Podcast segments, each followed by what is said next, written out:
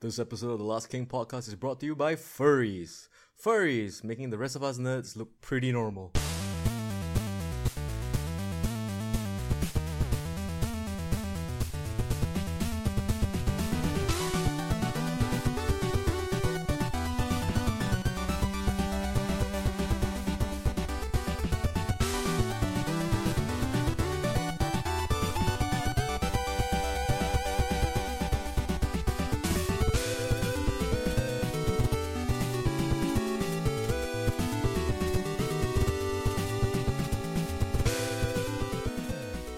Hello and welcome. This is the Last King podcast.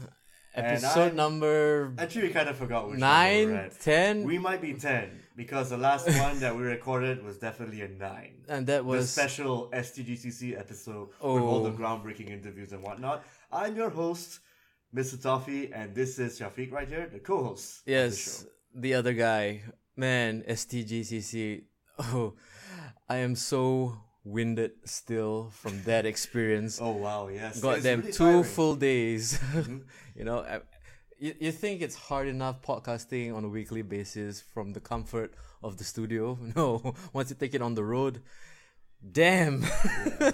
And I had and I had to make sure that the mic that we actually used was actually sort of far, like two fists away from us because if you get gets too close, you're gonna see the, you're gonna hear the peas and all whatnot. Very very, it, it'll just distort the audio. In Mr. other words, Toffee maybe I might here. need to have a, like another pop filter on hand in the future. Another pop filter, Mr. Toffee getting really technical with the equipment. huh? but okay. okay, you know, Hey. props to, you know, sorting that out and uh, getting some professional looking gear. I think would be less impressive if we were to walk around with a laptop and a USB mic though. And very cumbersome too. I have no idea how I'm gonna carry that shit around anyway. But this is definitely the shape of things to come. Uh, we're getting better gear. We're getting, uh, you know, better equipment. Hopefully, we're gonna try to make this as professional sounding as possible. You know, I mean, I'm pretty sure the fans out there are really looking forward to uh, improved production values. Oh, yeah, So yeah. far, no complaints though. I good, mean, there that's are some people who actually gave me some feedback, and they were telling me like they kind of like the lo-fi.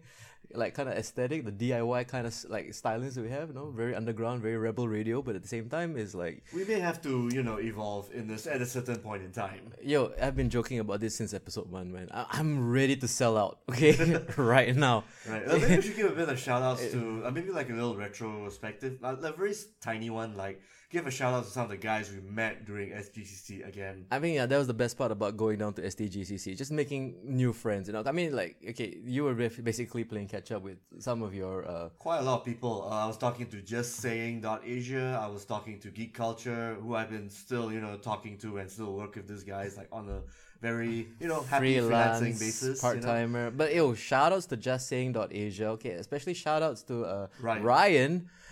for Actually, I like to call him Flash, but yeah, Ryan is cool. Too. what do you call him Flash? It was the first time I met him. He was wearing a Flash T-shirt. Yo, really? Yeah, it was. Damn, son, I'm gonna call him Mr. T, you know, for rocking the mohawk.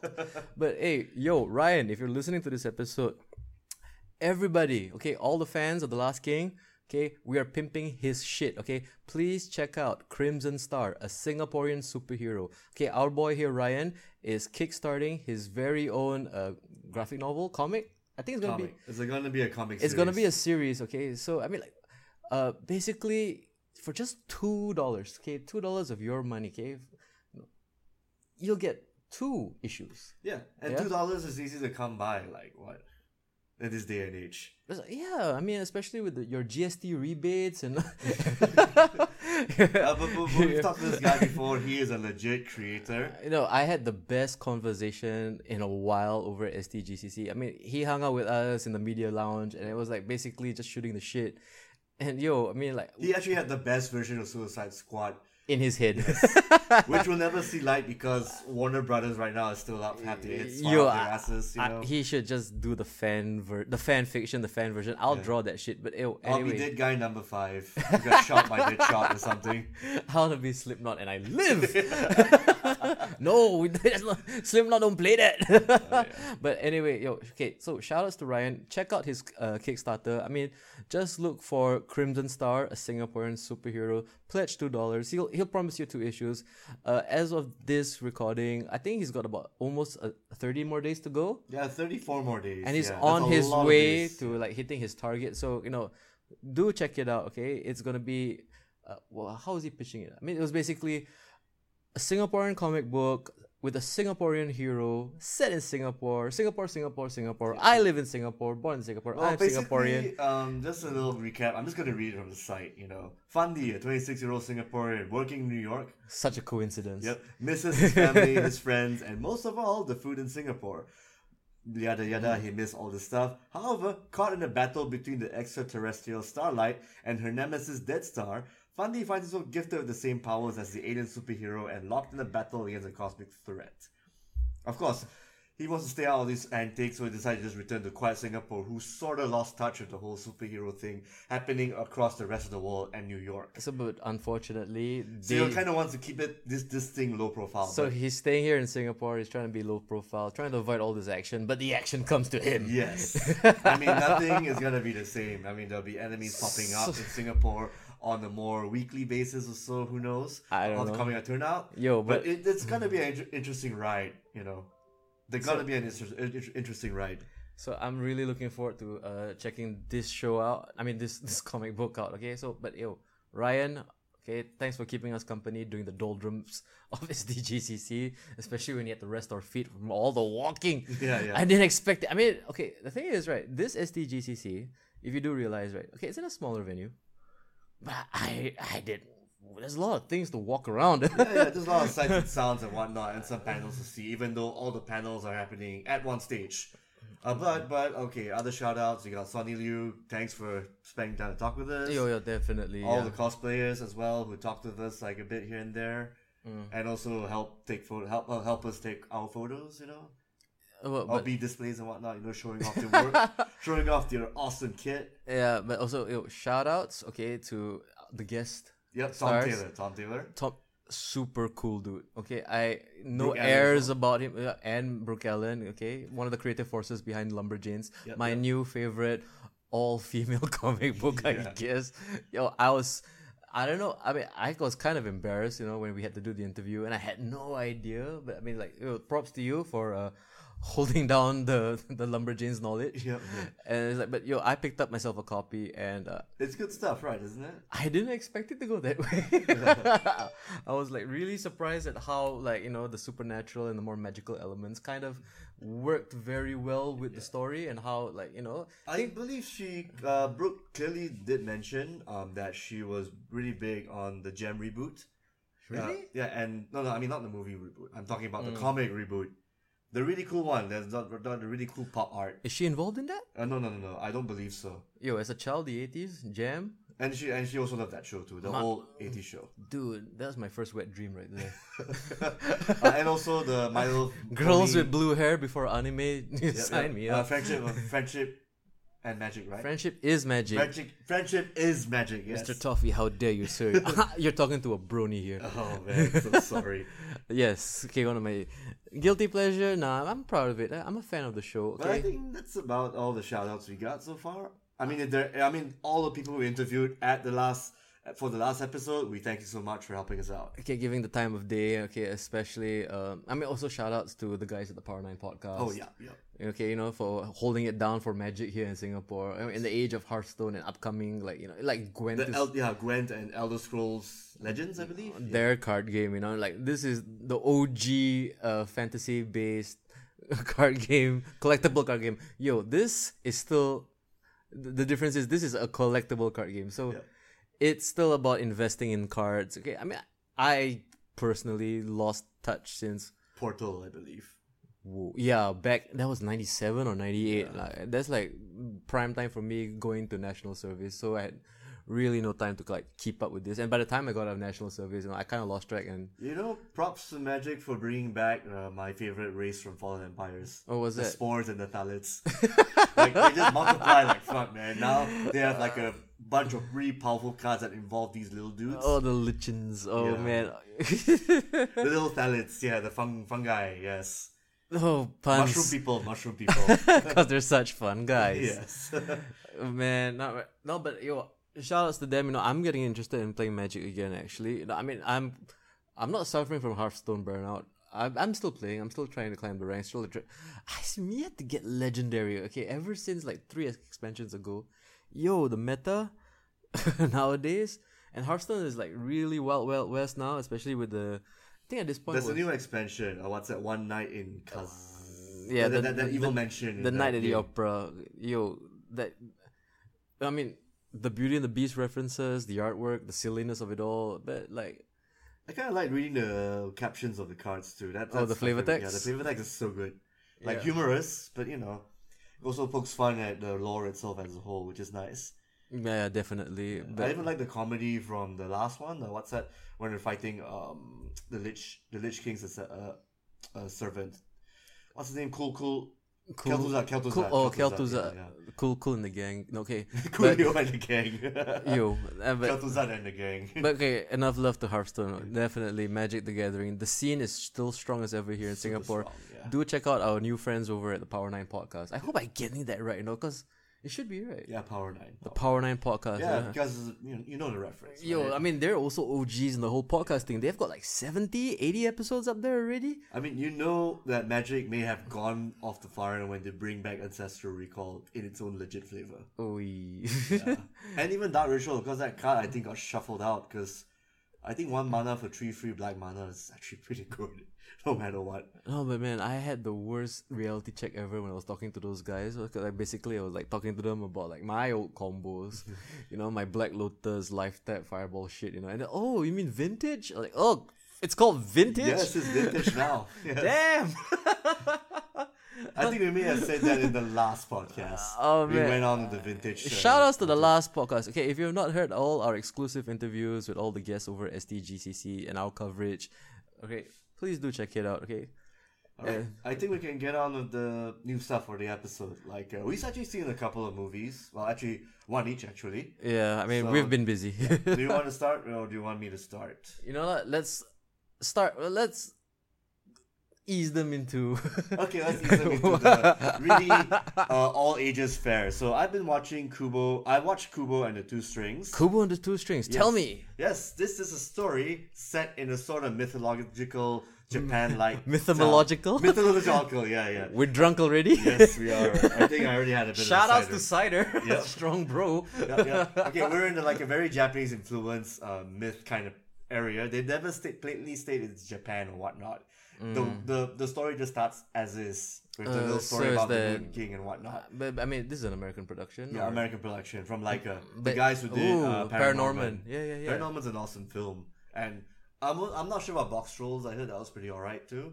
But Paranorman is gonna be that one movie for me. But anyway, Kubo and the Two Strings is about this little boy who has to find his pieces of armor after the shit hit the fan in his village. Hmm. Because he was not supposed to stay out at night. He's supposed to come back at home after six p.m. when the bell rings. Okay. Because because there's actually because his mom asked him to. His mom is actually more active at night because she's sort of like born from the skies oh, and stuff, Okay, which is okay. actually s- Wait, revealed wait, at wait, the are we beginning. spoiling anything in this no, no, this is review? actually from the beginning already. It's like the first fifteen minutes, and then when he's already out after doing some stuff involving uh, lanterns. Okay, okay. Uh, after doing some lanterns and stuff, and then when night hits, that's when the shit hits. There were two of these evil witches. We don't know who they are yet hunting him down. And then his mom, in a last desperate attempt, she used a bit of her magic to Okay. send her off far away and made her stone and made his little made his little monkey charm into an an- into an, an, an uh, animated monkey kind of creature thing, voiced by Charlize Theron. Everybody, No, uh, playing the monkey. yes. Wow. Yeah, pretty cool. That and then range. along the way, he comes across Mac- Matthew McConaughey as a as a beetle, samurai beetle, and then the rest is basically like I an am adventure. really trying to imagine how he's gonna pull that off. You should watch it. It's really good. Okay, now in now Ah, basically the whole story. Matthew McConaughey. I'm a samurai beetle. Uh, you know Cut people down in half. You you know know. what I like about other little female beetles. You know, I I, I grew up and they stay the same age. so the adventure starts where I have to find like the s- the sword, the armor, and the helmet to wow! the all that And Oh. Fetch then- quests. Yes, it's a fetch quest. In fact, it's basically a Legend of Zelda story to me, but the best kind. You know, like I don't think Nintendo's Nintendo might make one in the future, but as of right now, this is the best you're gonna get Sounds when it more comes like- to Legend of Zelda film It kind of with feels. Japanese mythos things thrown in. I mean, it kind of feels like Simon's Quest more to me because like, does something else happen after six p.m.? Is there a night and day situation? Uh, no night and day situation. The night, Oh. the night thing already Hmm. happened at the first 15, 20 minutes of the film. It's just that, you know, the quest happens, a lot of revelations happen, which you can probably see a mile away, but it does not matter because the movie is told really alright, really, really great, and it looks phenomenal. Okay. Hmm. Like really, really beautiful. Like I just want to just press pause when I was watching a movie and rewind it so I can see how these creatures and whatnot are being modeled and done. This is Hmm. all stop motion stuff, everybody. I mean, did you see this in IMAX or in digital? this or- is digital, so imagine how mind blowing must be in I- on IMAX. Is it available in IMAX here in Singapore? It should be, yes. It Mm-hmm. is so phenomenally beautiful. Like these like I really did your homework when it comes to like doing the whole Japanese mythos thing with the huts, with the with the samurai armor on certain statues and whatnot. Even the monkey fur on monkey. It's like you know, like the food you know like the the the the, the, the hot springs monkey, the one with the red faces. It's like so you know, very Uh, tangy, what, are- very what are those called? Macaques? Are they uh, macaques? uh, no, not macaques. Macaques is China. Cha- oh. Uh, in Japan, they have a different name, but you know those the, spots. those are the hot springs spring monkey. monkeys. Hot spring monkeys, The yeah. red faced monkeys. Looks really cool, yeah. Like the fur moving up and down, you know, especially when she has to wa- water thrown in No, her. but I and thought Laika milk would- all fluffy and shit. they'd Oh, be more I s- forgot to mention that uh, Kubo has the power to to use origami as magic. What? Basically, he can form birds, he can form sam- like little tiny samurais, little things as like minions and whatnot to to summon. He actually tells stories dude, in the village, you know, like singing stories to tell uh, what's at the tale of uh, this Hanzo, this legendary samurai who has to kill a bunch of creatures and whatnot and find mythical armor and stuff. But he ne- could never end the story because his mom at the beginning would never does not remember how to end how the story end ended.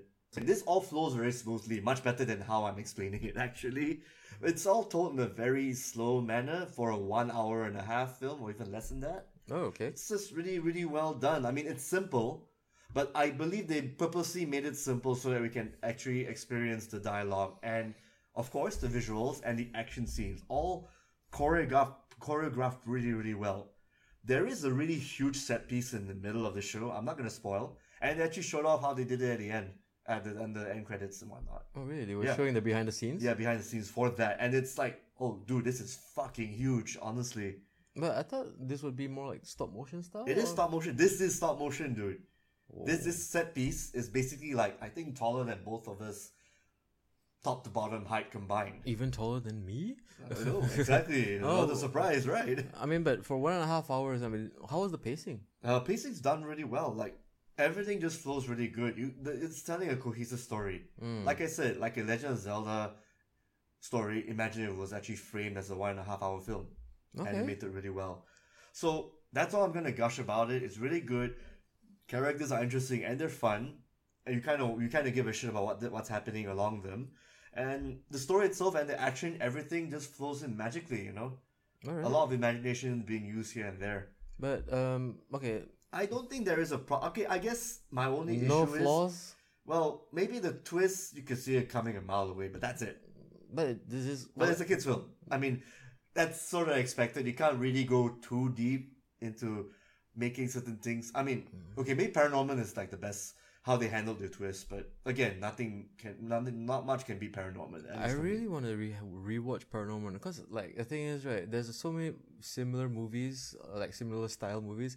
I keep like getting flashbacks of like Hotel Transylvania and Oh no no, Hotel Monsters Transylvania, House yeah, for no, no. some reasons. Like, I can't really remember Paranorman. I remember I you liked better it watch a it lot. again. Yes, you better watch it again. 'Cause Okay. Monster House, uh, Tra- Hotel Transylvania got nothing on Paranorman. Yeah, that's true. I, Although think, I do remember it being extremely well done and well Yeah, made. yeah. And that same kind of storytelling, albeit slightly less complex, is actually in Kubo and the Two Strings. How long has it been since, since their last output?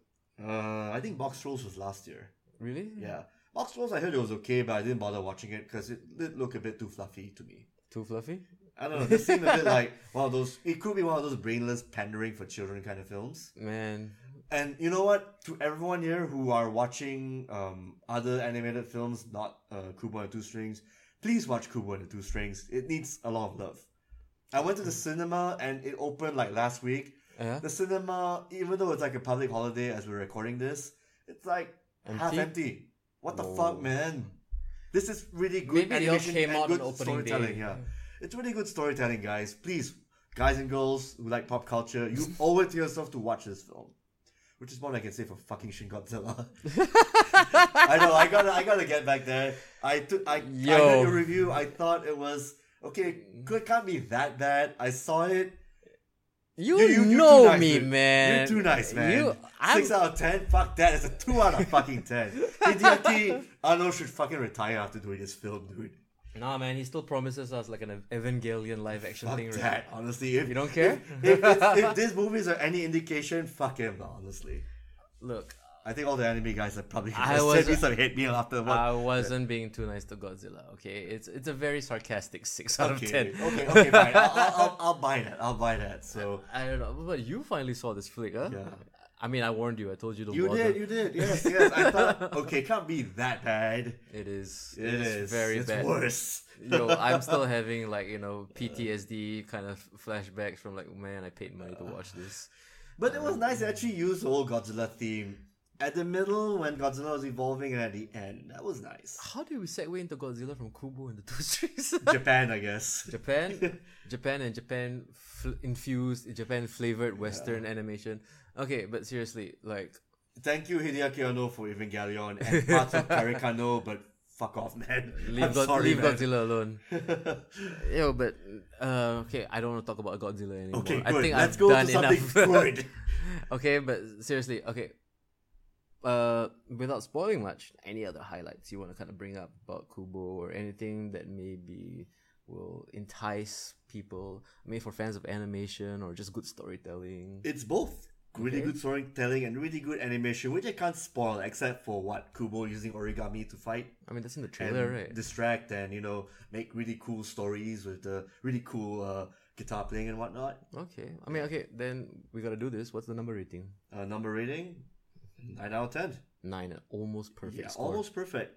What's that It's one a simple thing? story that's just trying to be simple. The one thing is like Maybe as a- adults as well as a well bit as too juveniles, predictable. Mm. Can be predictable, but it's a good kind of predictable. So The good kind, you know, the one where I'm so odd because again, you watch a Leica film for how good it fucking looks. But like, if you want to stack it up against like Paranorman, Paranorman would still be like a ten. nine out nine out of ten still, and it's still a What ten would ish. be what would be the ten out of ten for you then? Wha- Is this still Nightmare Before Christmas? Yeah, that's a ten out of ten for me. That's a perfect movie to you. Yes. Even, Which I keep watching over and over again. Even the remastered version with the Marilyn Manson edition. Wait, there's a Marilyn Manson edition. You're, You didn't are hear shit- about this? You're shitting me, right? Yo, he re-sang uh, "This Is Halloween." Okay, I think that There's just an- bumped it down to a 6 out of 10, man. what the fuck? I mean, I mean, this was Marilyn Manson, probably golden age of the grotesque era. I mean, there is an anniv- you have not heard of the anniversary edition. ah? I I don't want to now after you told me this. Oh, keep No. keep it real, keep it true. Yeah. Uh, but This- What's this? but no, no, yeah, but no, I think Marilyn Manson did a good job re- redoing the track. But I don't think it's in the movie. Oh wait, maybe it could be. if it's in the movie, what the fuck, man? No, I just remember Why the. did Tim Burton approve this shit? I just remember I was looking for this uh, collector's edition anniversary, and then like there was some hype. There was like maybe some clip I saw online where Marilyn Manson was kind of being told Maybe- like maybe- he's involved in this. I didn't remember there was an album where they paid tribute to the songs of Nightmare Before Christmas. So they had Maybe? they had My Chemical Romance, they had Marilyn Manson, and Man. Jonathan who uh, uh Jonathan from Corn. Jonathan Davis, right? Davis. Yeah. yeah. I was gonna say Jonathan Jacob Hyman Smith. Ah fuck it. What? but yeah, but anyway, yeah, that was an album that Jonathan exists. Rhys Yeah, Davis. Jonathan Rhys Davis. Yeah. no, it's just Jonathan Davis. yeah, there's an album that exists where they do covers covers of those songs. Maybe I'm That's thinking actually not about bad. that. Maybe that's that's actually not bad. Because that's a tribute. Oh, I'm surprised. I didn't think that you'd be giving Nightmare Before Christmas stand up on ten. It's really good, perfect, short, sweet, good twist. I mean, good spin on the story. I mean, what the fuck would happen if some dude from Halloween were to fuck up Christmas? Jack Skellington. His name is Jack Skellington. Yeah, Jack Skellington. Yeah. Okay, so uh, nine out of ten, Kubo and Two Strings, Yeah, it's worth heavily, the watch. heavily, Heavily Um, recommended. Watch it in the cinemas. Amazingly, this kid, these kids' films are pretty good. I mean, I may not be a fan of the Jungle Book, but again, that's good. Um, I reviewed Pete's Dragon. That was pretty good too. Eight out of ten, like I mentioned. Kubo and the Two Strings, nine out of ten. Kids' films, all great, amazing. Who Well, would- who would have thought actually? well, I mean, if you, you think wanna- about it, animation in general is getting smarter than usual. I mean, like look at Rick and Morty, look at Adventure Time. Yeah, look they're at Legend of definitely Korra, yeah. designed for smarter kids. I mean, not, which they- is good. I, I appreciate that, thankfully. There is there's that, that little bit of extra stuff for the older individual to appreciate while the kids can still enjoy it for its face value for its animation its cool characters and its design but yeah okay you've convinced me i'm gonna go check out this movie cool and the two strings i think it's still playing right now right Oh, yeah, yeah. i might Ne- be able next to catch a ne- matinee Wait, wait. somewhere ne- next, together with Secret Life of Pets. I think that's why because that came out and people actually like the DreamWorks Oh. cutesy eyeball shit. I mean, I'm not saying that movie's bad. they're I going mean, it toe might to be toe in the okay. cinema right now Yeah, that's not a good thing. Man. I guess that's why it's i think doing shit. Yo, here. this brings back memories of like you know what was my favorite movie? One of my favorite animations, animated movies. I'm sorry, yeah, what was it? was fucking How to Train Your Dragon Part Two, That was good. and that, was, good. going toe to toe with Frozen, if you recall. That's why that yeah. movie didn't succeed. I mean, for such an adult tale, for such, I mean, I like the first one a bit more, but yeah, the second one The second definitely one has big merit. added so much character development and depth and like as it, it was mind blowing that why is Frozen getting all this hype? Sure, the songs are catchy, but that's a- Frozen was actually okay. I like. I don't know, man. It's totally overrated to me. You know, I mean, yeah, I do get After that. the hype died down, yes, people might find it overrated, but it's still a good movie. I mean, the- overrated does not mean bad. It just means that okay, maybe other movies maybe it got deserve too the much prize. praise, you know. But I mean, because How to Train Your Dragon two came out around the same time and suffered under the juggernaut that was Frozen and that goddamn theme song. No, wait. I think Fro- no Frozen was end of the year. I mean, Well, of that but they year. came out around the same time. No, How to Train Your Dragon was definitely next year if I remember. The following year, True, but like the Frozen Maybe hype. that was if the you thought hype. about it, just kept going. I guess so. The hype actually followed on further. I mean, like, I can't really remember. This was like a couple of years ago, but I just remembered like I ignored Frozen. I mean, I'm a Disney fan, so yeah, I do have to catch up with all the princesses, especially this one who is apparently more independent now. But eh, whatever. But like when I saw How to Train Your Dragon two, I mean, when I saw How to Dragon Train Your Dragon one, I was like, this is amazing! Wow, so much fun, so much character, so much personality. I was really looking forward to the sequel, but I just remember that as I was trying to like kind of convince people to watch this movie, it's like everybody was like, ah, I'm not in the mood for animation, Frozen, Frozen, Frozen. So that was kind of like you know, probably what I was getting at uh, because like it's always if you realize Oh, dude, when remember in How to Train Your Dragon Two when that dragon just came up, the big motherfucker. Holy shit! super That's like a impressive. leviathan or something. Yo, but spoilers, I kind of teared up a bit when freaking King Leonidas died. okay, but come on, you, you kind of saw it coming when you saw when you see him and the wa- Toothless, how could you? when you see him and the wife like reunited. Like, Yeah. Oh shit, that's that's not gonna. no, but work very Oh, well. strong. But it was strong. It was It well was done. very It was strong, well very well done. I. well, What are we talking about? How to Train Your Dragon 2. Yeah. There should be a done. A third kid's movie. movie makes us cry. Oh, but it's- you know, it's a got his own adult thing. I, I think this is what you're gonna get from us from for, for a lot more episodes to come. It's just basically us latching onto things. our Latching onto refu- animation. our refusal to grow up. Okay, okay. This is the man baby hour. Okay, you're, pay attention to us. Okay, Hey, that's Ca- a- that's a cater nice- to our egos. Maybe you want to bring it up a notch. Uh, there was Bring it another up a movie notch. You watched recently Yo. as well. Now let's flip this whole thing over. okay, speaking of children's stories, okay, probably the best Home Alone sequel I've seen in a long time. I'm talking about Don't Breathe. I can sort of see that from the trailer, but maybe enlighten us. What is this movie about? So Kevin McAllister is all grown up. No, no, no. I'm sorry. No, no, no.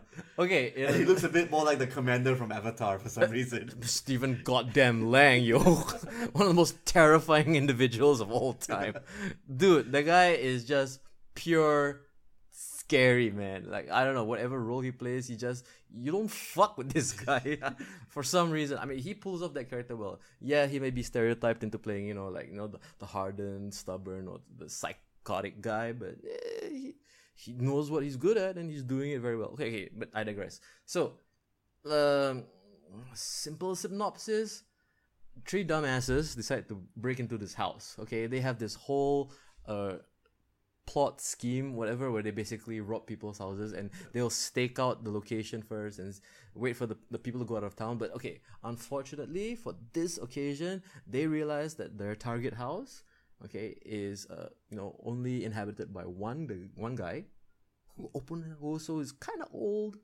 and also blind. So, ooh, they think, hmm, easy pickings. Little do they know, this old guy is like goddamn daredevil. Literally, the, the, the title of the show is Don't Breathe. This guy, he's one of those dudes, right, who's like, because of his uh, lack of eyesight, right, he's got hyper evolved other senses. So, like, just breathing, he can hear where you're in the room. Basically, Daredevil. And he- basically Daredevil. okay, so it's basically these three dumbasses. Okay, you know, uh, one chick and two guys. Yeah, yeah. The chick is actually uh, Jane Levy. She's actually did a really Levy, good role. as a- Levi. Uh, she's she's got a pretty she's got a pretty good starring role as uh, this girl from called, from this uh, comedy called Suburbia. Oh. Really really cool stuff. Yeah, I've never called Suburbia any good. it's good. It's good. You should check it out. I think there should be some back to back seasons on Netflix Okay. or stream it. on the local Netflix, I don't think so. Oh, I'm right? not sure, but it's a good show. Worth really? watching for a few episodes.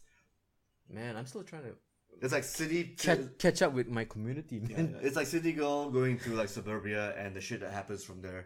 Makes Mm. friends, tries to fit in, but she's like a cool, Oh, cool girl. in Wait, a sense. this girl. Oh, okay, okay. Now she's fam- yo. Now she's super familiar. there you go. There you go. But okay, like Okay, now the movie itself, pure horror, pure suspense, pure horror, dread. pure thriller. Okay, now this was done by Fede Feed. Fede Alvaro. Fede Alvaro. Okay, now this cat. Okay, he's the guy who was responsible for the last Evil Dead reboot.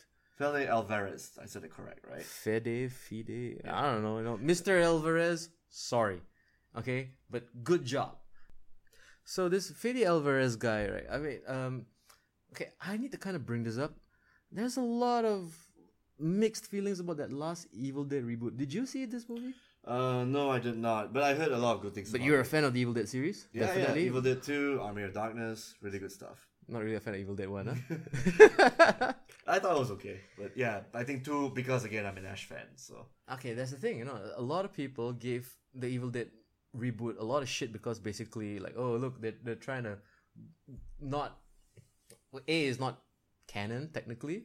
You know, a lot of things were kind of like, uh, how you say, referenced, okay, but not specifically mentioned that it took part in the same universe. But okay, oh man, I want to do a whole episode about just Evil Dead shit, uh, you know, and, and also how disappointed I was with Evil Ash versus Evil Dead. Uh, that was so promising. Wait, But- that was a TV show, right? Was the TV show. Yeah, I heard it was wait, pretty good. It's all right to me. I don't know. Just all right. I'll probably need to watch it again, but I mean, I felt very lukewarm about it. Okay, okay, but I don't wanna really stress too much on Evil Dead. Mm-hmm. But the thing is, I'm one of those guys. Controversial or not, I don't think this is controversial at all. I thought the Evil Dead reboot was actually fucking good. Okay, I mean, it took it back to its horror roots. It was a bit more gory, a little bit more torture porny. I, I wouldn't say torture porny. I would say more like you know. I mean, It, it was trying to stay to its tone, right? Definitely. no, I mean, like the thing is, a lot of people think of Evil Dead as only two and three. A lot of them kind of discredit one. One was kind of like the so-called the demo reel, the, the the the first try, the first draft. But like the thing is, this Evil Dead reboot, okay, did a lot of smart things. It referenced where it needed to reference. You know, it took the gore and the horror up a whole new level. They made it modern. They made it fresh and contemporary. And I thought the guy did a really good job. And I was really kind of upset that they didn't decide to follow through with the sequels. Uh, Because, I think mean- it's because maybe might might be the fans. That's the thing. I guess so. I mean, like the thing is, the horror genre in itself is a very niche uh, fan base, and the thing is, it's a niche fan base that has a lot of opinions and a lot of say, a lot of sway. So basically, I, I was really looking forward to another Evil Dead, not from the reboot, another sequel you know, to follow up because I was really invested in these characters and these stories. And that's the thing about like what this director. He knows how to handle characters. He knows how to give uh, characters depth, give them a little bit of that characteristic, make us kind of feel for them. I mean, and, like and it shows in Don't Breathe, right? Definitely, this is what I was getting at. Okay, because these characters, they're not like your typical one-dimensional like uh machete fodder, like in like you know slasher movies and other horror movies that's come to pass, right? The thing is, like he really, I don't want to spoil anything. Okay, I'm gonna do my best. I'm gonna keep this spoiler-free as possible. But yo, I just need to mention probably one of the most fucked up things I've seen in a while involves a turkey baster and semen. Okay, that's all I'm gonna say. And when that scene happens, you'll be like, the fuck is going on right now? I'll just leave it right there. But okay, for all you horror fans, or for all you fans of all, all of you who are kind of sick of the whole supernatural, jump scare, paranormal activity, like horror in general, okay, the movie, in the scene itself, right, is kind of taking a bit of a dive. I mean, like, we have movies like The Conjuring, which wasn't so good, but The Conjuring 2 was very good. I liked The Conjuring 2. How about that indie film, uh, Witch? where they spell it with two V's. No, Oh, Blair Witch. No, no, no, no. no. I'm talking about Witch. Witch. I think it was an indie film that came out. Oh, I missed earlier out on this that. year. I mean, like, yo, the best scary movie I saw uh, last year was that uh, weird Christmas movie. Oh, what was it? called? Krampus was it? Krampus. Yo, oh have wait, you- Krampus. did you see Krampus? I want to watch that actually. Dude, It that should be movie out, right? fucking rules, Okay, man. I gotta see it. Yeah, you yeah. gotta see Krampus. Yeah. It's starring Yo. the guy from Parks and Recreation, is it? Not just that, man. No, yo, I'm not gonna say anything. Okay, I'm. Experience that movie. The way that movie sets itself up and the payoff and the, the creature reveal and the way it is. It's, it's a very techno prisoners approach. But yo, one of the freshest, best horror thi- Christmas themed as well shows I've, Right. se- I've ever seen. Man, okay. I never got around to that, but I Okay. still gotta change that. Now, like the thing is, okay, don't breathe. Nothing like Krampus. I'm sorry, but okay, it's probably more along the lines of uh, other recent fairs such as uh, It Follows. Did you see It Follows? It follows, yes. Okay, I mean, if you I've seen a like bit of that it, yeah. kind of really tense, suspenseful, psychological horror, because basically this is about three people trapped in a house with a crazy dude, Mm-hmm. and this crazy dude can basically fuck you up real easily, and how they try to, yo, okay, I, I don't know if this is a spoiler or not, right? Okay, but how fucked up is this guy, right? Okay, so the girl dumbass decides to try and escape from mm, Mr. Stephen Lang, right, by crawling through the vents. Is this halfway or is it in the middle? Or... It's not really halfway. It's like during. Okay, it's kind of close to halfway. Okay, the real spoiler I will not mention at all. Okay. Okay, but just to kind of build on like the imagination of Mister Fede Alvarez. Right? Okay, okay, yeah, yeah. You know, but like it's like you would think like, oh, okay, this because the thing is the other two assholes can't fit through the vent, but she could, right? So she's like, okay, I'm safe, I'm fine, I'm gonna kind of escape somehow. This motherfucker puts a dog in the vent. and it was some of the most terrifying, like vent shoot dark moments I've had since like Half Life One. you know what I'm talking about? It's like that, like when it cuts to like certain point of view shots and like, and just hearing the dog like scuttle through the metal and it's like, yo, I wasn't, I was like, this is some of the freshest horror. Some like this is uh, some of the best scares I've seen in a while. Okay, I mean. The thing is, uh, a lot of people will mention that oh, it doesn't rely on like familiar tactics like jump scares or Yeah, like but- Hmm. creepy music. No, there are jump scares, but used cleverly. Okay, very very sparingly as well. And it's like like one of the best sequences of the whole movie is that whole night vision sequence. You know, I mean, like, you know how when you, and in my mind, I felt like this was kind of like them taking a bit of a piss on the whole paranormal activity vibe, where it's like you know, you know how night vision is all basically that standard, uh, green tone kind of thing. But this was like, yo, the shot, the, the way it was shot, the lighting. I mean, it- it's not green, uh, it's not uh, green monochrome, but it's like a very f- scary, very hyper real gray. I mean, there's something about it that's so unnatural, and that just adds to the tension and adds to the whole like dehumanizing and the demystifying. Damn it! Uh, like I can only say n- good things. Okay, don't breathe. Probably the best scary movie hands down this year Huh, okay. hands down highly highly recommend for all you fans of fucked up shit or for like really smart scary sh- like this yo props to stephen lang okay you are a scary motherfucker i do not want to be alone anywhere with this guy Man, I don't think I, uh, I'm not gonna spoil anything anymore okay heavily recommended if you would ask me to give a score Yep. Now, what's the score? dude, it's a nine and a half out of ten. Nice. The only problem I have with this movie is the twist, Okay. which I'm I cannot talk about. Okay, I'll probably maybe after you've seen it, we have to do the spoilerish kind of Yeah, yeah, we recap. can do that. Yeah, but yeah. dude, you will love how fucked up it gets. Okay. and the thing is, it's done clever and it's done pretty smart, and it's like. I don't know. you- You'll you'll definitely just be like you know like thinking how fresh this is Okay. and how Mr. Alvarez, right? You know, dude, if this succeeds, give him another shot. Ask him to try Evil Dead 2. I'm, I'm just pitching that most of the time. right? I, I'm cool with him doing more new stuff. Like, I mean, if this dude, if Don't Breathe is as any good as you mentioned, anyway. Yo, Don't Breathe doesn't really set itself up for a sequel, but yeah, I mean, I'm still trying to convince people, yo, it's in the same universe as Home Alone, man. Basically, Stephen Lang, yeah, Stephen, Stephen Lang, Lang, is Kevin Mc- because McAllister. in the credits they literally just call him the old man, and it's like, nah, that's fucking Kevin McAllister. He's been trapped. Like, yo, here is my fan fiction, yo. Okay. It's like he's been trapped in that house every fucking Christmas. He's been left alone by his parents. Because what people don't really realize is like that whole family scenario. Yep. It's all in his head, man. he's actually a crazy little kid living in this house all by himself. And whoever tries to fuck with him and enters, he will have to fend them off and build traps. Like, Okay, that, that, that's something. That's some that, that's some imagination. Gi- give me two weeks. I'll get a treatment out. Okay, this has to happen. I need to create this. But yes, All right, we're gonna take- heavily recommended. Don't Alright. breathe. Please watch Uh, we're gonna take a short break right now, and then when we, when we come back, we're gonna talk a bit about something Mascots. even more terrifying. Yes. furry things. Oh man, yes.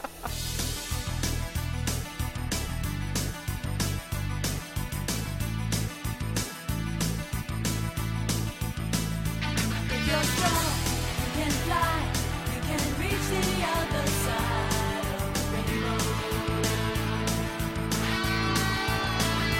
It's alright, take a chance, 'cause there is no circumstance that you can't handle. When you use your mind, sonic boom, sonic boom, sonic boom, keeps you running faster. Sonic boom, sonic boom, save the planet from disaster.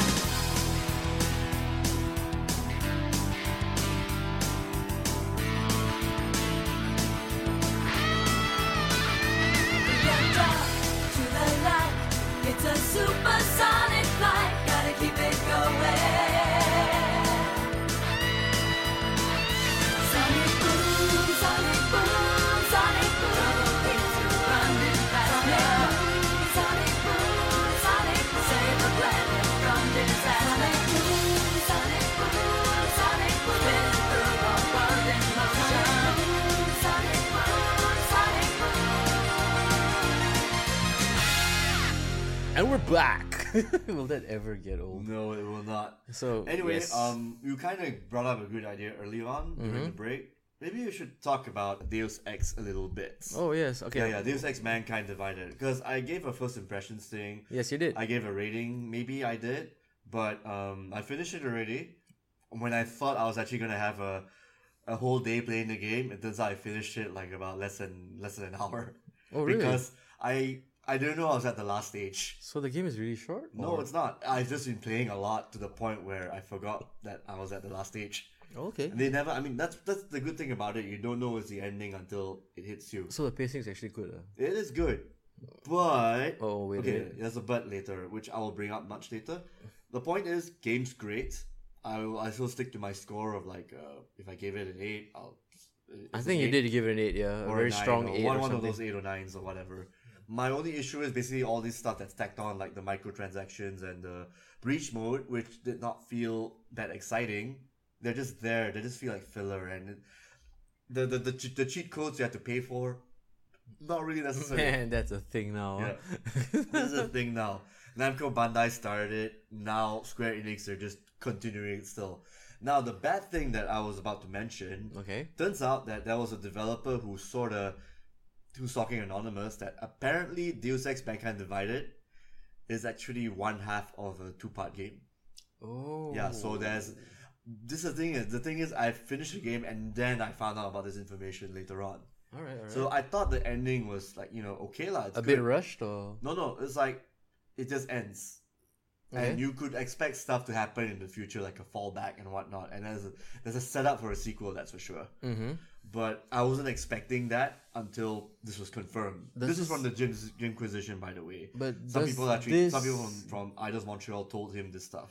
I mean, does this game have a season pass in, like involved? It There does, is right? a season pass, yes. So you think the sequel is gonna be like given to you in chunks? Oh my god, I hope not. I hope Oh, it can be wow. like uh, maybe an expansion, Man, this continuing from that. this is the kind of thing that like always encourages me to wait for Game of the Year edition or something. Yeah, yeah. Here's the thing: like you never. Sometimes these games can span on for so damn long that maybe the second half of the game may not be ready. I'm willing to give the developers the benefit of the doubt because Human Revolution kicked ass. Yeah, Mankind like they- Divided kicked ass as well.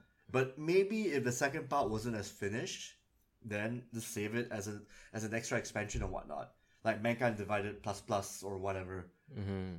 But there's also like this other stuff called Jensen stories, where you have like separate stories where you have your own equipment, you have your own points, you get to distribute, and then you tackle the stage any way you like. That expands the shit that happens in Mankind Divided. So side quest basically, right? Side quest, yes. Do they add to the story at all? Mm, they do, They do. yeah. Okay. But which means that you have to finish a game before you actually go through Jensen stories. Oh, so this is like new game plus stuff. More like uh, side stories, but they add more to the stuff that happened But I at mean, the end I'm- of Mankind Divided. I'm the kind of guy who likes to do the side stories first. I'm a side quest horror, and then I go do main quest because that's how I level up. This is more like the extra DLC. I mean, it's Oh, okay, in a okay, way okay. it's a good idea because again, maybe there are some s- levels that aren't finished. Yeah, okay. Why not just sell it like after the game is out, get it all polished, make it all look really good, play good. I'm I'm down with that, especially when you can expand on the lore, and especially when you can actually finish a story. But so I can tell you there are actually worse ideas than this. I, I can tell you worst ideas. This is actually not bad. Like um, Asura's Wrath for one. dude, Basically, your ending is five bucks. that game looks so promising. No, no, the game is good, but there's a five dollar ending tacked onto it. Eh, That's just that's just Capcom bullshit, lah. Basically. Nah, man. Like the thing is, I I'm comparing Asura's Wrath to like God Hand. I mean, it still kind of falls short. lah. I mean, to me, it still feels a bit. I mean, Platinum.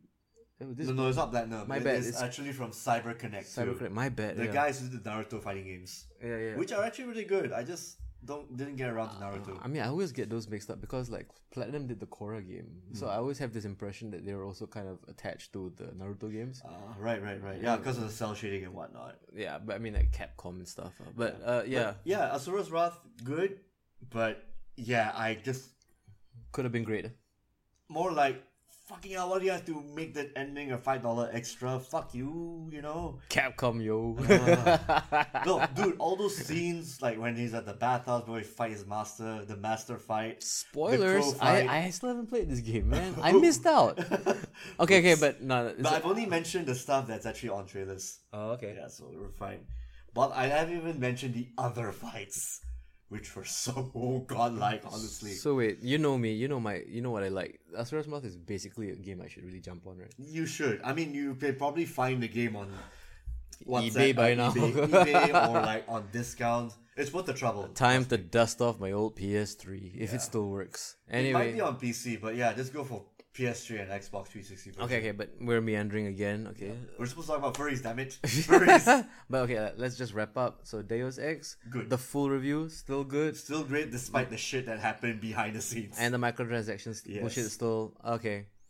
Still heavily recommended, or just Heavily recommend. or would you go with what I've told everybody in the previous episode? Five dollars you can buy the other game. but, they probably, but they probably got it by now, so Mega Divided, worth the trouble, worth the price. okay, okay.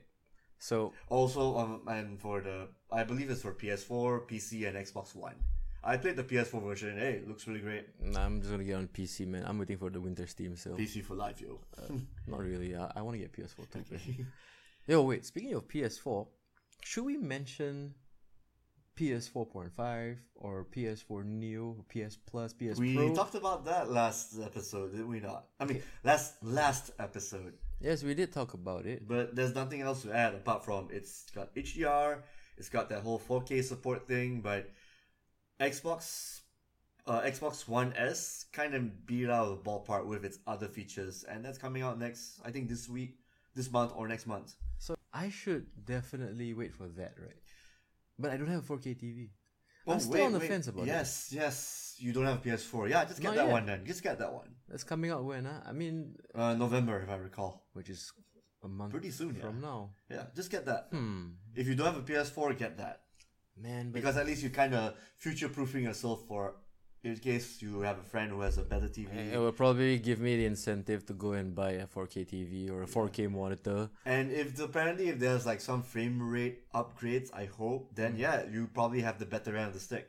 I guess so. But the thing is, I mean, unless of course, I mean, games that I'm really looking forward to is like what Zero Dawn and God Mm. of War Yeah. and fucking Last Guardian. God Hey, damn, Eh, you, you took like hard it long games, enough. right? Maybe you just try out Bloodborne.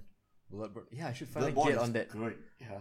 I mean, I played a bit of it over at a friend's place, but like, I think, You gotta be a fan of the Victorian horror. dude, thing I have before- not even started on Dark Souls three. I'm so embarrassed to admit that. but okay, what I also want to kind of get at, right? Consoles, right? Yeah. Consoles that failed. okay, not really failed, but Kind of Did off their tangent best. about topic, actually. not off tangent at all because I wanted to bring this up and I totally forgot about it and I was just kind of reminded we missed out on the Dreamcast anniversary, didn't we? Yeah, that was actually on the 9th of September. Night September. I believe when this is published, it will still be September. So, yay, happy birthday, Dreamcast. Happy belated birthday. I want to do a whole episode about Dreamcast. I do too. I do too. I mean, like, wow. Think of all the great Dreamcast games like Power Stone 2, Street Fighter Seaman, 3, Third uh, Strike. No, Techromancer. I still say that, that Third Strike on the anniversary version on Dreamcast is still not arcade perfect enough. But you know, I feel that the it- Dreamcast it one was is good. But, I mean, it was used for evil, so definitely it's like the proper legit copy, unless you did the arcade setup. But you know, definitely. Speaking of fighting games on the Dreamcast, still the best version of Marvel vs. Capcom 2, Yes, that's good stuff. definitely. And um, I actually got the Japanese version of that, and I actually. Oh, had to- wow. no, no. The thing is, I you actually had to be online to actually get certain points to get certain characters. And the thing Oh. is, and the thing is, I could not connect to the Japanese servers because yo, yeah. bro, hacked ROMs, Yeah. bro. No, no, no. You had to buy the US version to actually unlock characters on your on in the game. Shoutouts to the torrents, yo. but okay, Yeah, I, the I US version is where it's at. I mean, that's the lovely thing about Dreamcast because it's basically CD technology and burning CDs. CDs didn't have that much. Not DRM. just that. It was actually a product ahead of its time. This is the start. Okay. Okay, imagine. Peter Moore actually pimped the Dreamcast before it went on to Xbox to pimp the Xbox brand, right? Yeah, The console itself, it's actually just like. it's the, first prototype Draft, Xbox, it's right? the first draft before the Xbox. down to the controller, right? yes. Yo. Although the Dreamcast had the better controller. Yeah, I would definitely agree. It just felt so perfect. Yeah, So I mean, I think the thing about the Sega consoles, right, compared to the NES, I mean, like, granted, the Super Famicom had a nice controller, Mhm. okay, and granted, uh, maybe like it got really weird with N sixty four and GameCube, especially the N sixty four controller. What the fuck were they thinking? but like the the the, the No, apparently Dreamcast, control- some people were used to actually playing shooters using the analog, you know, when they're doing it like this. and then you give them a Dreamcast controller. Oh, yeah. that was like a dream come true. But still, I mean, like, yeah, that's the prototype for the Xbox. I definitely agree with that. But yo, um, Oh, yeah, oh yeah, and crazy the crazy taxi sequel that no one wanted was on Crazy the Taxi Xbox. 3? Yeah, it was on the Xbox, is that the, oh. the one? very first Xbox. Is that the one with the offspring? You know, yeah, yeah, yeah. no, no, no, no, no, no. That was all the Crazy Taxis. But Crazy Taxi Three was in Nevada. It played really funny. I I still preferred Part Two and Part One, where Part Two you can jump. I had that. Yeah. And part one where it's like, oh, everything's all on ground, no highways or nothing.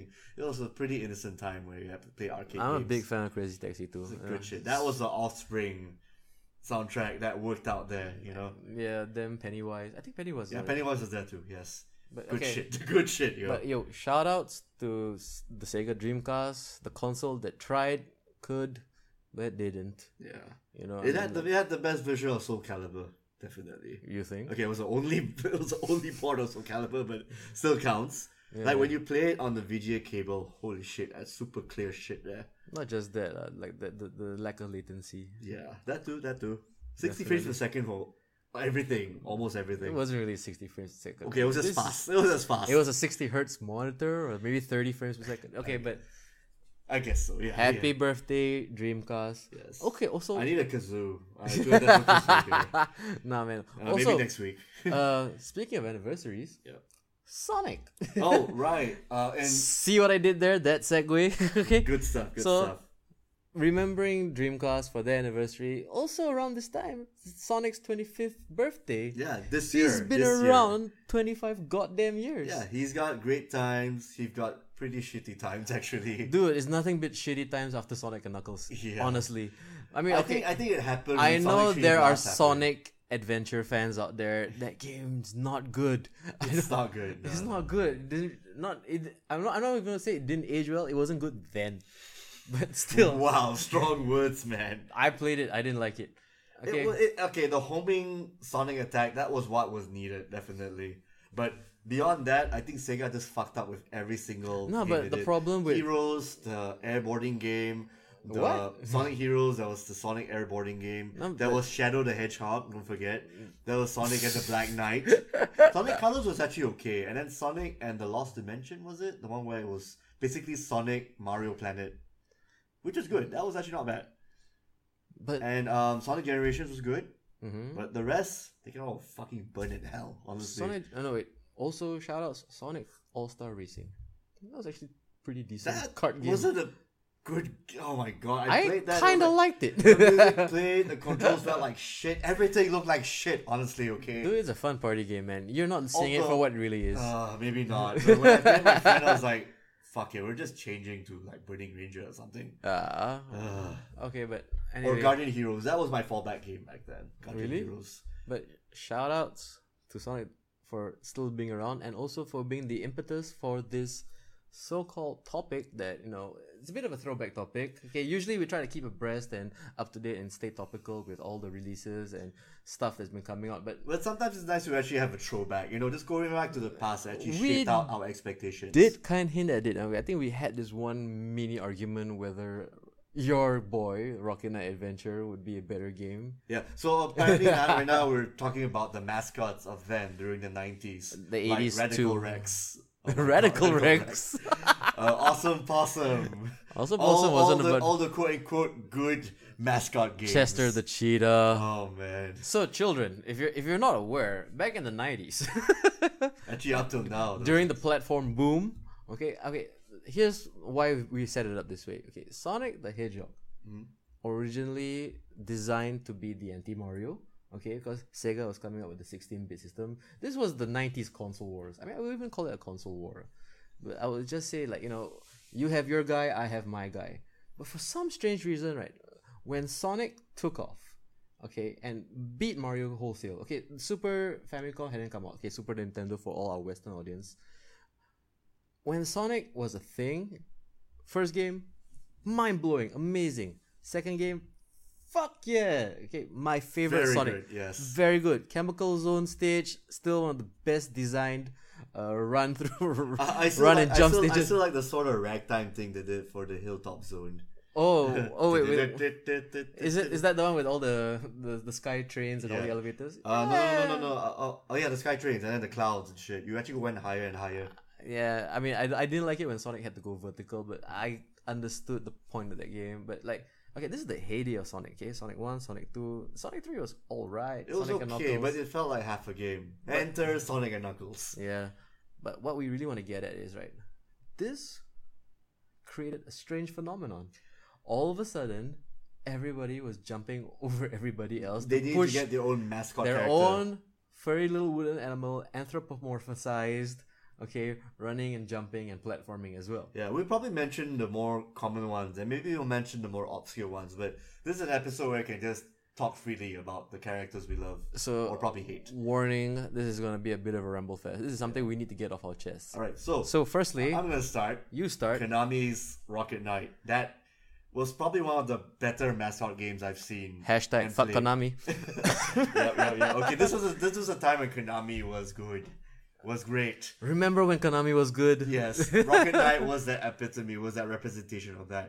So you take the guy who made the Contra games back then, and you talk, and then this was you before. convinced this guy make it furry yes, he told him "Ma- put a furry inside, okay and maybe he went to Australia or something, and then he's probably thinking, why don't I put an opossum inside? Thus born a Rocket Knight guy named and you Sparkster. see the connection because the thing is basically a hedgehog and a possum technically roadkill yeah, roadkill. Yes. so here we have a, a, a, a knight who's A an knight. opossum, An who wears armored armor, possum. and he has a jetpack. strapped and to a his back. jetpack Yeah, and basically all of his stages require him to use his jetpack in creative di- different ways. and not only that but you he had has a sword And a that sword, shoots yeah. out a bladed laser thing that come out that comes out. So it's got very a projectile Strider-ish, sword. right? Yeah. Well, the projectile just reaches like sort of one jump away, but still, it was he's he, he- he's packed. He is fucking packed basically. and yeah, he can actually do a rocket boost that kills enemies and also makes him go up, go diagonally, and all that. So all the stages, then you got shoot 'em up stages, you've got boss fights, you've got like places where you got lava coming up and you kind of have to like leap around and back back and forth and whatnot. You know, I You've got these really- really simple puzzles right there that require you to actually study your environment before you actually go charging with your rocket pack, and they're all good. Then came the sequels Oh, uh, after Konami had this contract done where oh I'm gonna be making uh, games. Oh no no no no! Actually, that contract's done and over with. So they figured why not have Sparks to branch out to different games. So now they sort of have his hair come out a bit in the sequels to make him look more edgy. more 90s. Yeah, more nineties. And then you've got Sparkster for SNES, E and we got like Sparkster for Sega Mega Drive. Both completely different games. What? Sparkster, yeah, Sparkster on SNES. It was basically a revamp of the first Rocket Knight game, but with SNES graphics and slightly faster gameplay, if that's even possible. But Whereas Sparkster for the Mega Drive, it was actually more methodical. You kind of had to ex- the levels are actually more expanded, more of a true platformer, you would say. uh, more like a Turrican platformer. Okay. You know how Tarakan is very, very vertical, very expensive. I think Sparkster was going for that.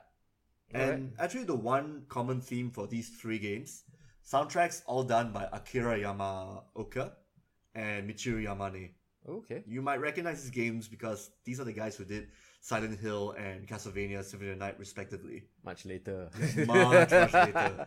So they got their Their start- humble beginnings. Yeah, their humble beginnings. And the soundtrack is very catchy too, you know. They expected Konami jingles and whatnot. I was pretty much of a Oh, fan. and there's a Gradius boss side too. Um, basically, you got a pig character, one of the, antag- the antagonists of the game. Uh, isn't most of the enemies just pigs? Well, you got okay. In the first game, it was pigs. Second one was either wolves on the SNES or the snakes in the Mega Drive version. Which didn't really make much sense, right? Yeah, well, the- are they common enemies of bosses? I don't know. I mean, they have not no sure pigs, limbs. though. what could they do?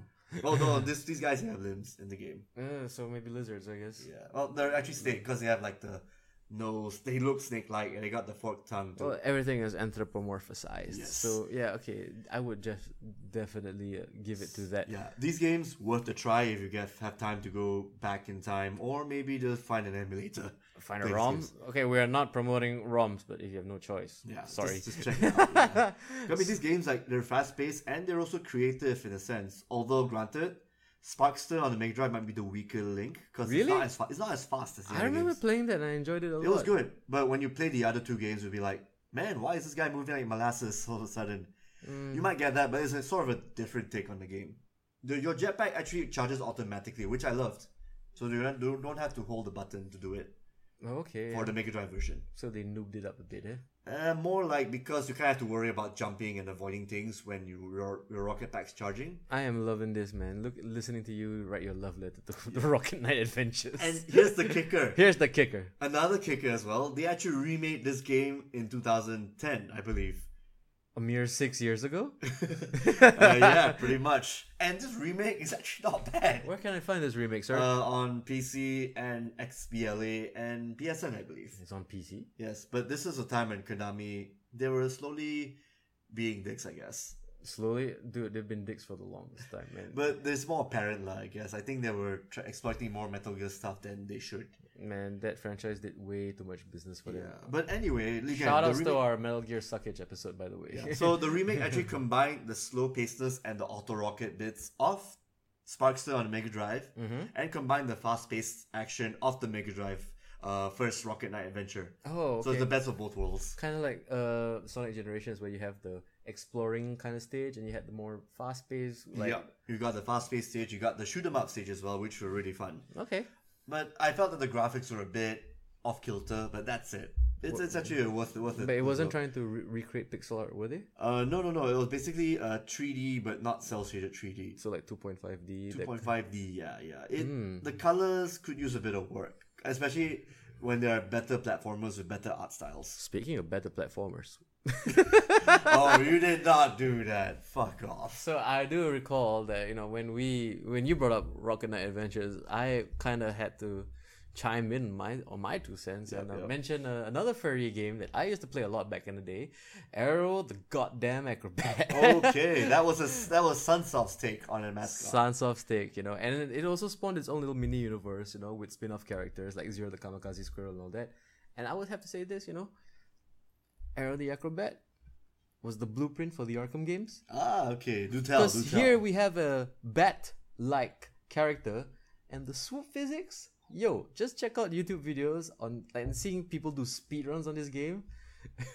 Frankly, this was the clever way to do platforming to me Hmm. because back in the day, Mario was all about exploration and finding secrets. Sonic was basically about showing you as much graphics as possible and blasting through in about two minutes. Left to right, really fast. So yeah. everybody was like thinking either we go right to left, left to right, or we go up and down.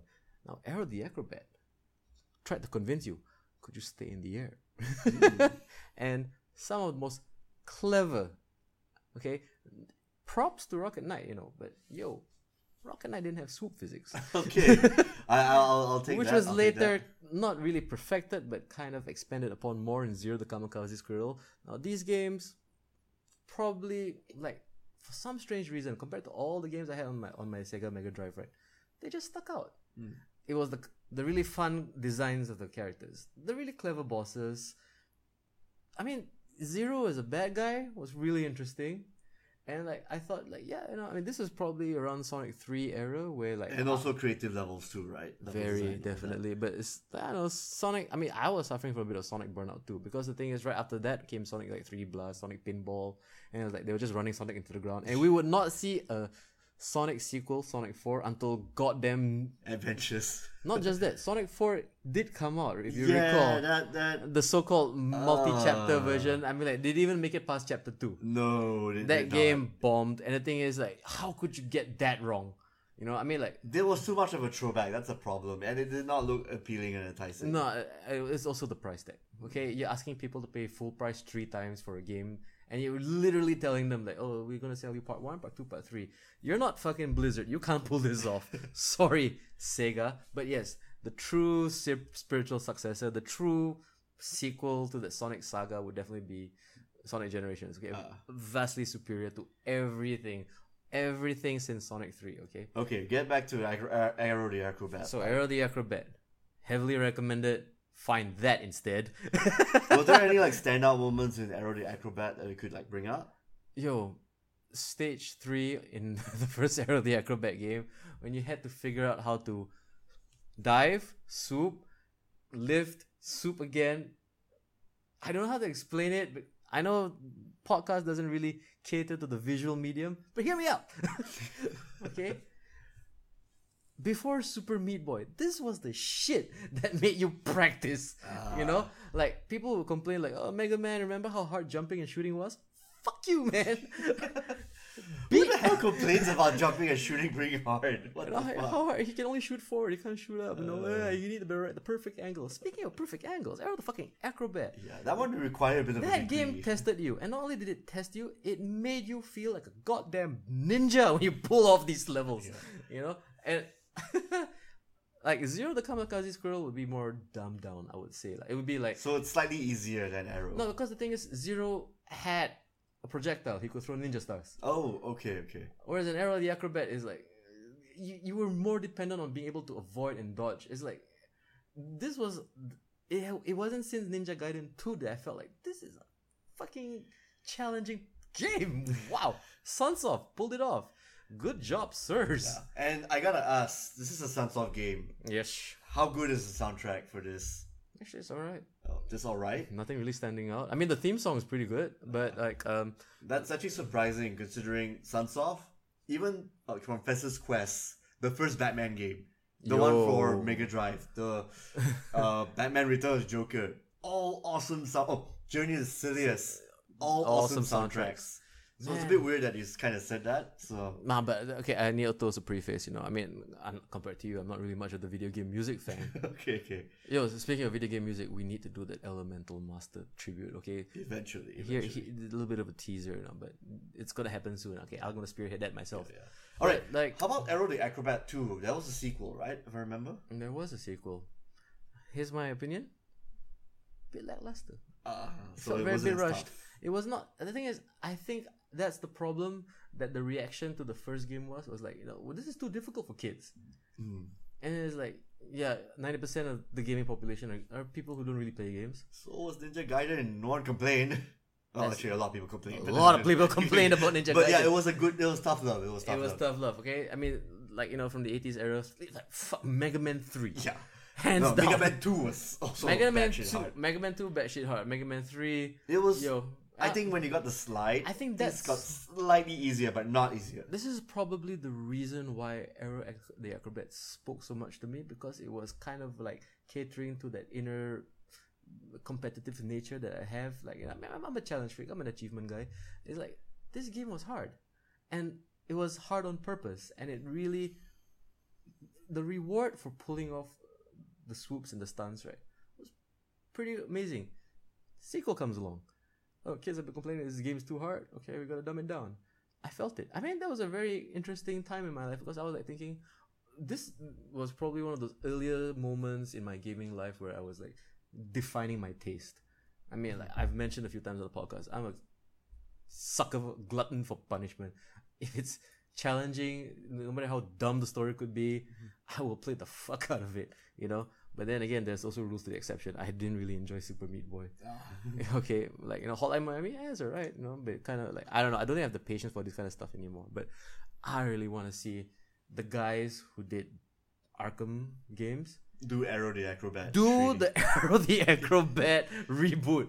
You guys nailed the swoop physics in the Arkham games. Uh, so that's a request to Rocksteady. So from, Rocksteady, Uh, from uh, if you David. if you have no other ideas, and since you're so done with the Batman franchise, throw me a bone. I will. bu- Make me an Arrow the Acrobat game. You know the whole anthropomorphic animals thing may not may hit close to home because um there was actually a rumor a while ago that Rocksteady might be doing a Ninja Turtles game.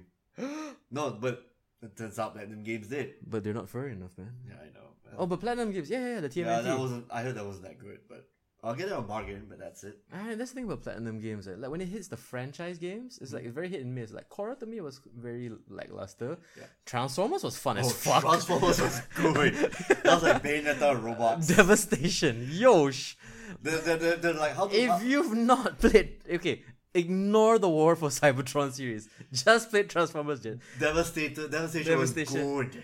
You know, Eh, with the G1 Transformer designs and with like With the jig- stopper- with oh jiggle physics. I'm, I'm, there's no Story- jiggle on a robot. I mean juggle physics. Juggling The physics. Uh. combo system was so batshit nuts. Yo, the, the the the move where Bumblebee transforms into a car and flies and launches you into an air combo. Yeah, that was insane. For Sideswipe doing that, Optimus Prime doing that shit. That was insane. That man. is the platinum games I want. Yo, okay, but yes, also another teaser. We will do the platinum games uh, episode soon. Mm-hmm. I mean, like, yo, this is downtime for most of us. You know, I mean, nothing else is really coming out. So, like, yeah, Yeah, please- we're kind of just talking about all these really cool, awesome retro games.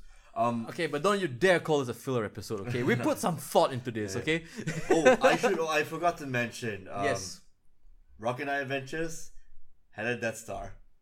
That's just You're a big star, right. yeah, It- actually, it's, it's actually a Death Star in the shape of a pig's face. I man. remember that Yeah. very vividly. That all of a was sudden. so awesome, actually. that was like towards the like, like stage seven, right? Towards yeah, the, last, stage. Yeah, yeah. man. the second last stage before you fought the dude inside the pig star. that was so.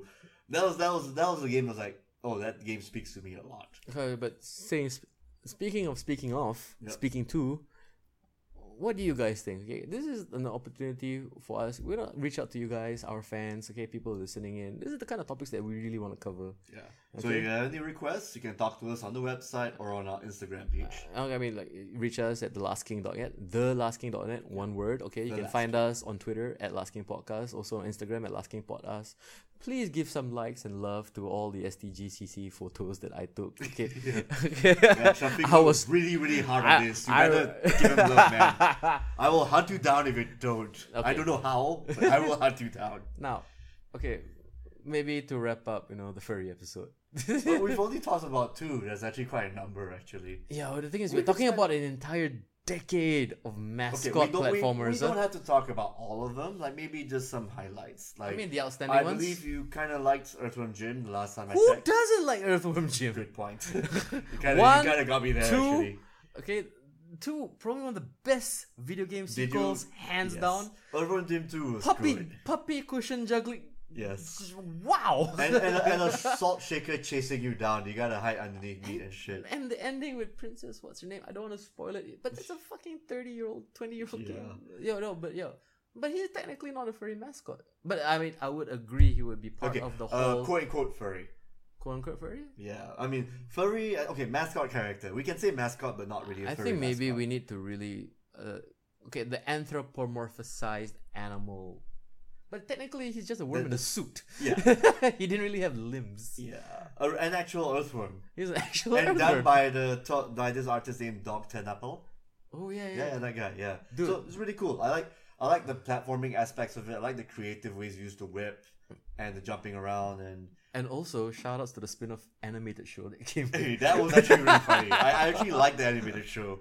It was, it was pretty bonkers. It was just Animaniacs, but with these guys. I mean, like Earthworm Jim to me felt like this is the first time like a video game really looked like a cartoon. Yeah. I mean, the level design. I mean, I love the fact that it wasn't flat. Yeah. Like no, especially just from the first stage onwards, right? I mean, you felt like you were traversing a very organic landscape, Yeah, yeah. and also like batshit hard. The fir- actually, I felt, Surprisingly difficult game. yeah, yeah. The second one, the, all most of the mini games, like the Yo, the other stage, were fuck really the tough. one where you're you're a salamander. Remember that shit? Or how about the one where And you you're a had to little s- ship and you gotta carry something forward ahead? That was I hated that stage. The controls fell off and all that, but props for creativity though. creativity and kicking your ass. Okay, but yeah, How about the one where you actually had to blow your head up to a balloon and you gotta go all the way up? That was tough. That was tough too. no, actually, the worst stage of all time is the game show stage. Oh my god. All those questions. You know what you should do? We should definitely do retro playthroughs. I don't know. I mean, I'm pretty sure YouTube and the internet, social media. I mean, there's a whole sea of this, but I'm pretty sure the people out there want to see us playing it with our special brand of Yeah, humor. we should do that. We Yes. should definitely do that. Okay, Yeah, we'll do that. Tell us what you think. Do you want to see us play video games? We've been talking a whole lot about video games, but would you like to see us in action? Yeah. Show off our We've also- MLG skills. Yeah.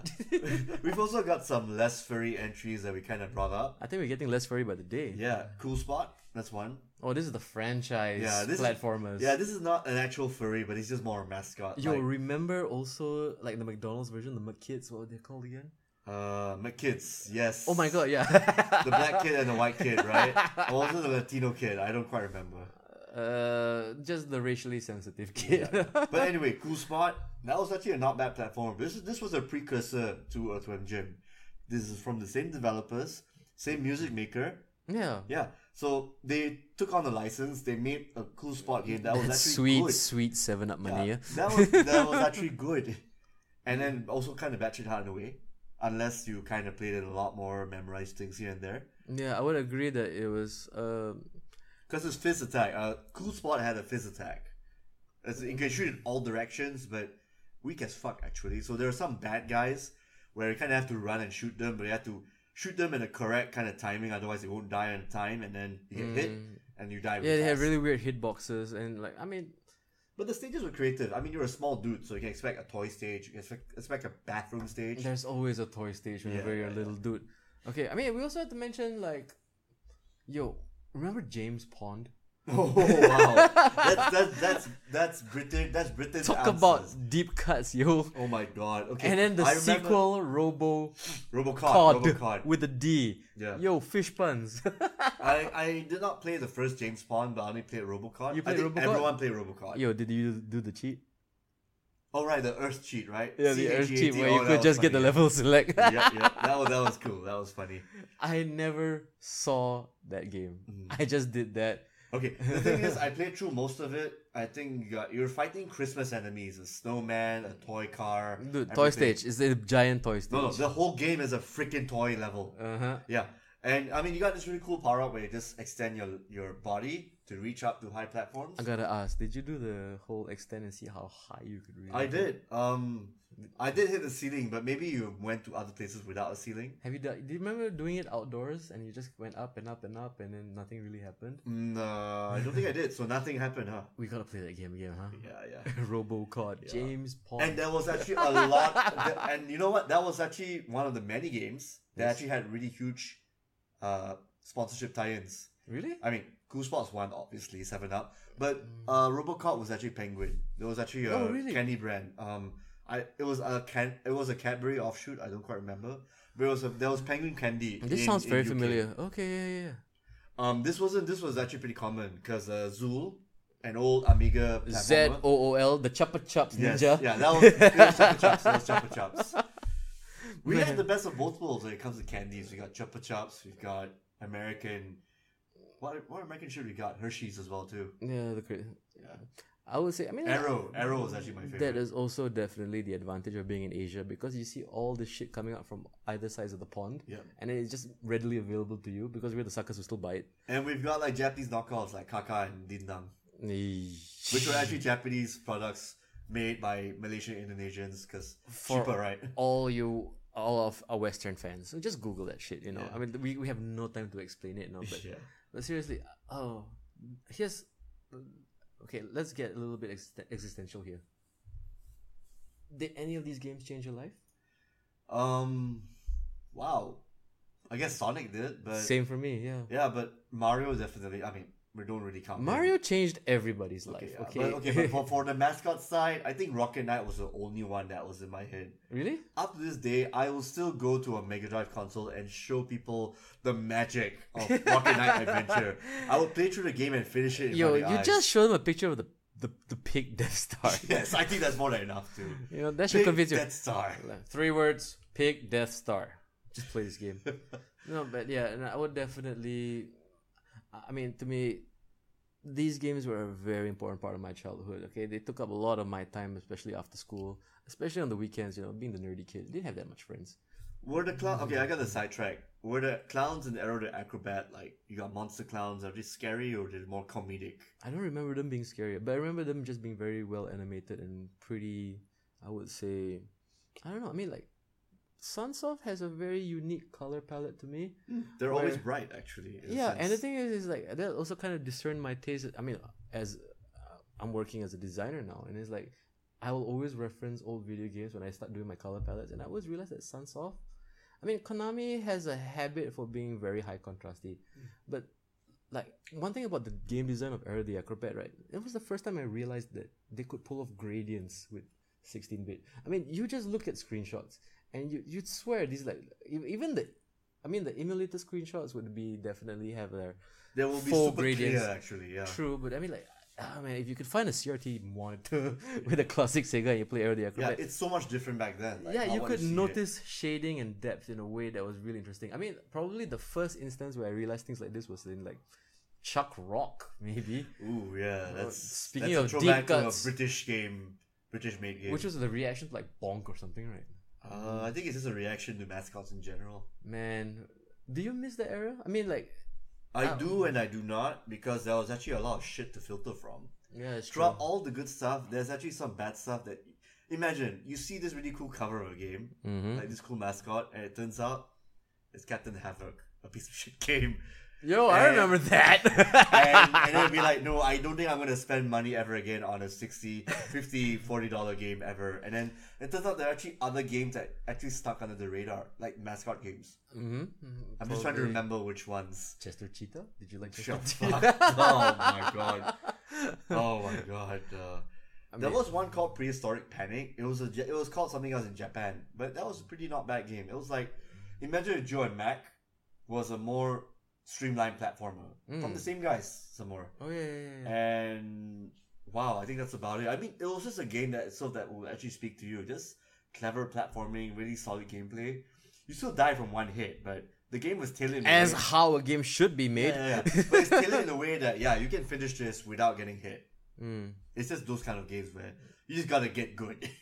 Get good. uh, Yeah. man. It's But- fair. It's built in a fair way. But I mean, like, if you think about it, right? I mean, I mean, it still kind of exists in very small way. I mean, like, as I mentioned before, like Super Meat Boy, Yep. that would definitely be kind of like a revivalist version of You've got Braid, the, more abstract, artsy version of that. Braid is starting to feel like the most one of the most overrated games. I've Well, ever it's played. actually it actually reminds me of an Amiga art style back then. Like a British guy did it. Apparently, it was a British it has guy. a very European feel. I would yeah, agree. yeah. But the whole backwards story thing, or the reveal, and then all that shit that Jonathan Braid was coming up. Jonathan It's- Blow. Jonathan Blow, not Jonathan Jonathan, Braid. Braid. Jonathan Blow.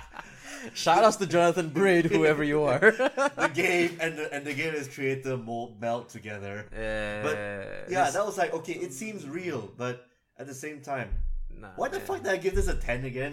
You give this game a 10? This is a time when I was an early games journalist. I may not know any better. For that sweet, sweet Xbox money, you you shilling out. You're not. Nah, but Uh, okay, I would say. I think I was just jumping on the hype, like you know, everyone. I like, mean, yeah, it's a I gi- I give- smart game. It was a I would smart game. agree. I give it a ten, and I read the reviews. Oh, everyone else gave it a ten. Apparently, Mm. I thought I thought I was the only one.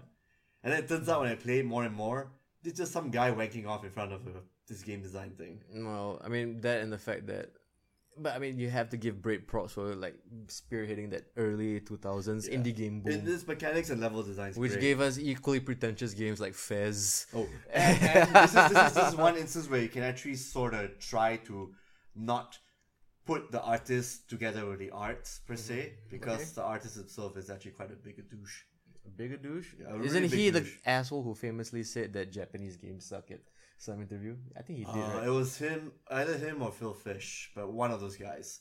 But Jonathan Blow started that trend of becoming a Yeah, the, the pretentious indie Yes, game, game yeah, developer. Yeah, yeah, Okay, Braid's a good game. I'll admit it. But Yes. like, eh, I don't know. It's it's starting to lose its luster. But you know what? Also, I need to hi- highlight this. The mascot platformer, probably the true spiritual successor to the entire '90s genre. I need to give shout outs to Rayman Legends and Rayman Origins. Oh yeah, Probably one of the most fun multiplayer platformers I've played in a long time. I'd say it's even more fun than the than the Mario games we've been getting recently. you know the Mario games. Um, there's, I mean, I- my problem with like Mario games because I mean it's such a Japanese thing to be so deep rooted in tradition and keeping it like exactly the way it is. And your life system is also very archaic. Yo, but Okay. heavy recommendation. Play the Rayman Origins games. I think you can find it on Steam for like ten or twenty bucks. Uh, You can probably find both of them for discount. or wait Oh, for All the, bundle. levels are Yeah. clever. Characters, the controls are spot on, Yes, and yeah, the art style, everything is really dude, cute, the animation really is funny. gorgeous, man. Yeah, and then when you die, you, you you will you will actually go back to a proper checkpoint. It's very fair, and everything just goes by so blazing fast. And you don't have to worry about lives at all because when you keep dying, you just restart over and over again at that stage Man, or the we- checkpoint. I think we should do that. We need to get a couple more dudes. We need to do a proper Rayman four-player run. Yeah, If only we could find two more dudes. we can find two more dudes. By the way, uh, auditions are open for uh, Last King um, co-hosts too. You know, anybody want to join the table, get drunk, and talk about video games and all sort of stuff. Remember, find us at thelastking.net, Twitter Uh. at Last King Podcast, also on Instagram. yeah, and with that, I think we can just cap off our mascot. It was uh, a shout very out. nice time chatting with you about the past. oh yeah, That was fun. yes, it was. I hope you all had fun too. all right, But uh, this- yes, we should we should wrap it up. Okay, this is getting longer than necessary. Look at us, a couple of old guys remembering the past. Oh, you and your Dark Souls and Back in- COD. Back in the day, Back in the we had a day- fucking eagle that fucked up our Arrow games. the Acrobat would Ninja. fuck you up, man. Oh, Eagle? Yeah, Ninja Gaiden too. Fuck that bird. It will always come back over and over and over again. oh man, you have no idea. Respawning enemies, the Uh, bane of our existence as children. You know what? I'm gonna try an acro arrow the acrobat. And I will definitely try find the Sparkster games. Yeah. Okay, we owe it to each other. Yes. So this has been Shafiq, your co-host, and This is Mrs. Toffee, and we're both signing out.